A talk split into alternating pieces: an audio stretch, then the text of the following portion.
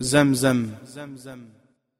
Quand le prophète Ibrahim, Abraham, sur lui la paix, installa sa femme, Agar, Ager, et son fils Ismaël, Ismaël, sur la paix, dans une vallée vierge de végétation et d'eau, connue de nos jours comme la Mecque, il les laissa seulement avec un sac contenant des dattes et une outre remplie d'eau.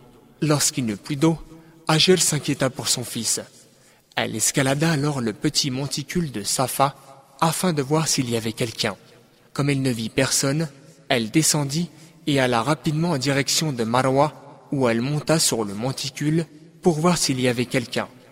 Ainsi, elle alla et revint sept fois entre ces deux monticules. Quand elle se tint pour la dernière fois sur Marwa, elle entendit une voix et vit un ange se tenant debout sur le site de Zemzem frappant la terre de son talon ou son aile afin que l'eau jaillisse. Elle fit comme un petit bassin autour, utilisant ses mains pour cela, puis elle commença à remplir l'outre avec ses mains, mais l'eau jaillissait dès qu'elle en puisait. Enfin, elle se mit à boire et elle allaita son fils. L'ange lui dit alors, Ne crains pas d'être oublié, car ceci est la maison d'Allah. Ton fils que voici, ainsi que son père la construiront. Allah ne néglige jamais les siens. Hadith rapporté par Al-Bukhari.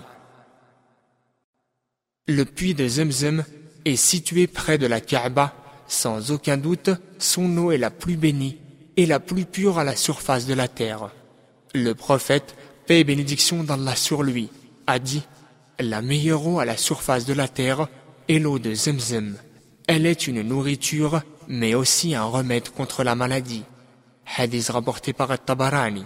Une fois, Abu Dar, qu'Allah l'agré, dépendit uniquement de l'eau de Zemzem pendant trente jours et trente nuits, et il grossit tellement qu'il sentait les replis de graisse au niveau de son estomac, et il ne connut jamais la faim.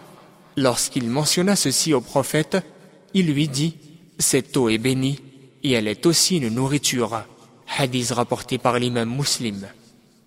Le prophète, paix et bénédiction d'Allah sur lui, a aussi dit L'eau zemzem sert à ce pourquoi on la boit.